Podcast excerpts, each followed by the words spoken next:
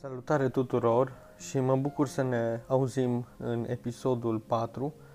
Astăzi voi dori să vorbesc cu voi despre catolicismul în uh, perioada Marilor Cruciade și a evul mediului târziu, dar și a celui uh, mijlociu, deci până prin anul sau până prin secolul 15 aproximativ. După cum vă ziceam și ultima oară, în jurul anului 1000, deja majoritatea continentului european era creștinat, în afara Germaniei de Est și a țărilor baltice. În decursul perioadei despre care vom vorbi, veți sesiza că Biserica Catolică a început să aibă o influență din ce în ce mai intensă și mai mare în regatele din Europa de vest și centrală, însă, față de bisericile ortodoxe din estul Europei, acest conflict legat de autoritatea dintre biserică și regate sau stat a dus în Europa Occidentală înspre o separare a puterii statului și influenței bisericii. Chiar dacă în această perioadă influența bisericii în societate devenise extrem de influentă, putem de fapt vorbi de o adevărată epocă de aur a ei.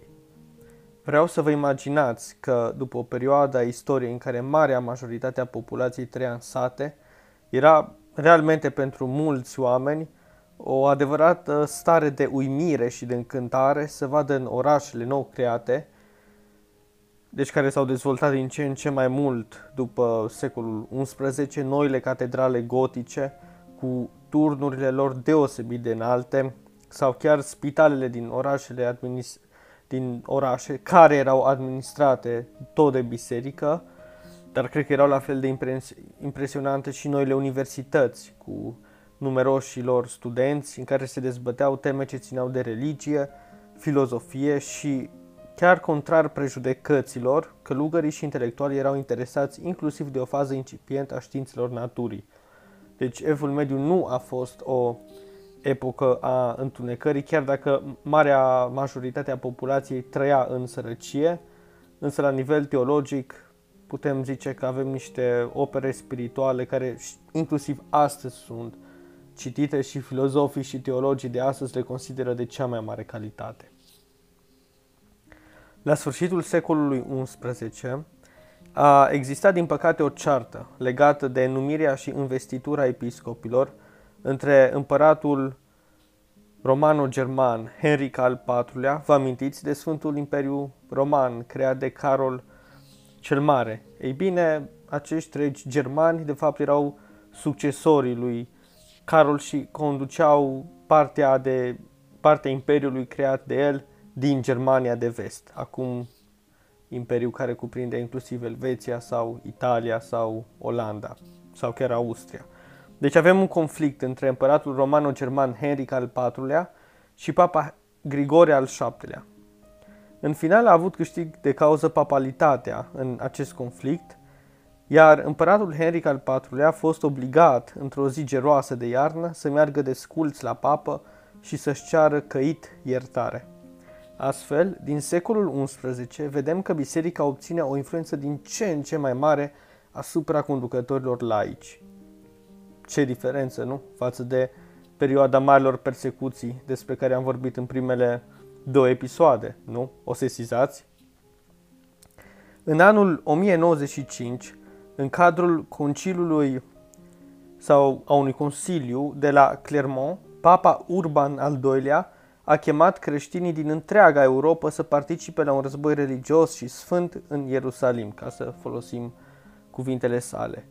Martorii oculari relatau că atât de electrizant și de motivat a fost discursul ținut de Papa Urban al II-lea, încât aproape toată lumea care participase la Consiliul Aer Liber plângea de emoție, dar și datorită presimțirii pe care o aveau că vor cuceri în sfârșit Ierusalimul din mâinile musulmanilor. Practic, europenii au profitat de sciziunile care existau în perioada aceasta în Orientul apropiat și până în 1099 au recucerit să cucerească Ierusalimul din mâinile musulmanilor. Deci a fost creat regatul Ierusalimului, iar primul rege al acestui regat a fost Baldwin I. În total au existat 8 cruciade, ultima fiind finalizată la sfârșitul secolului XIII. Tot pământul care inițial fusese recucerit de către creștini a fost reluat, reobținut de către musulmani. Situație care va rămâne multe secole în, acea, în această stare. Practic, odată cu mandatul de papă al lui Grigore al VII-lea, putem sesiza o sporire a forței papalității, dar și anumite standarde mai morale pentru preoți și persoanele consacrate. Din această perioadă, preoții catolici nu vor mai avea voie să se căsătorească sau să își creeze familii. Este o perioadă destul de bună pentru biserică, deoarece ordinele călugărești se înmulțesc și acestea răspândesc și mai intens mesajul creștin în Europa.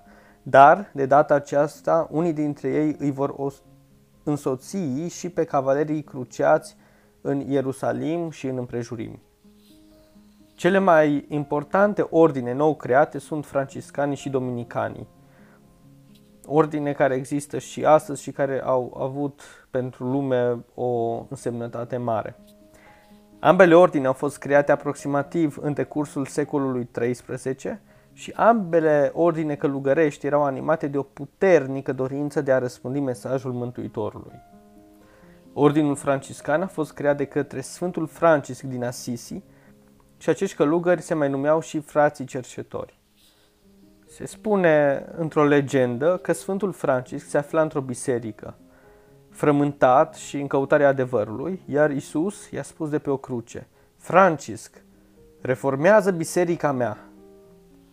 Într-un gest de dedicare totală față de Dumnezeu și față de semeni, Sfântul Francisc și primii săi ucenici și-au vândut toate proprietățile și au ales să trăiască în sărăcie totală, vrând să asculte literal de ce se spune în Evanghelie, anume că o stare de sărăcie materială te-ar putea ajuta să devii mai liber, de exemplu. Celălalt ordin de călugări care a fost creat în această perioadă a fost Ordinul Călugărilor Dominicani, ordin creat de Sfântul Dominic. El a fost inclusiv personalitatea care a oferit prima dată credincioșilor Sfântul Rozariu structura lui a fost uh, primită tot într-o revelație, într-o viziune a Sfintei Fecioare Maria. Deci vedeți ce credință puternică exista în această perioadă la oameni, la călugări, la toată lumea, de fapt, aproape, încât uitați-vă câte miracole existau, așa că pe plan teologic și spiritual și în viața noastră, de fapt, o precondiție pentru un miracol trebuie să fie credința foarte puternică. Că unii se mai întrebau, domnule, dar de ce astăzi au scăzut într-un asemenea hal miracolele? Păi uitați-vă la credința noastră cum este. Și cred că răspunsul e de la sine înțeles. În fine, scopul ordinului dominican era acela de a combate erezia și de a răspândi mesajul creștin.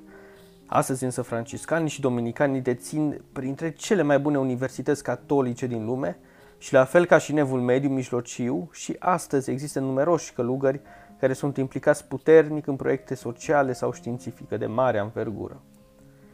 Pe lângă aceste ordine noi, care au fost create în evul mediu mijlociu, au fost construite în acea perioadă numeroase catedrale gotice, splendide, care în vremea lor puteau fi considerate printre cele mai frumoase și cele mai înalte clădiri din lume. Aceste catedrale se pot vizita prin fericire și astăzi, deci vizitați-le dacă aveți ocazia, de exemplu, catedrala din Bruges, în Belgia, catedrala Notre-Dame din Paris sau frumosul și complexul Dom din Milano. Tot în această perioadă putem sesiza și o dezvoltare sistematică și organică a teologiei.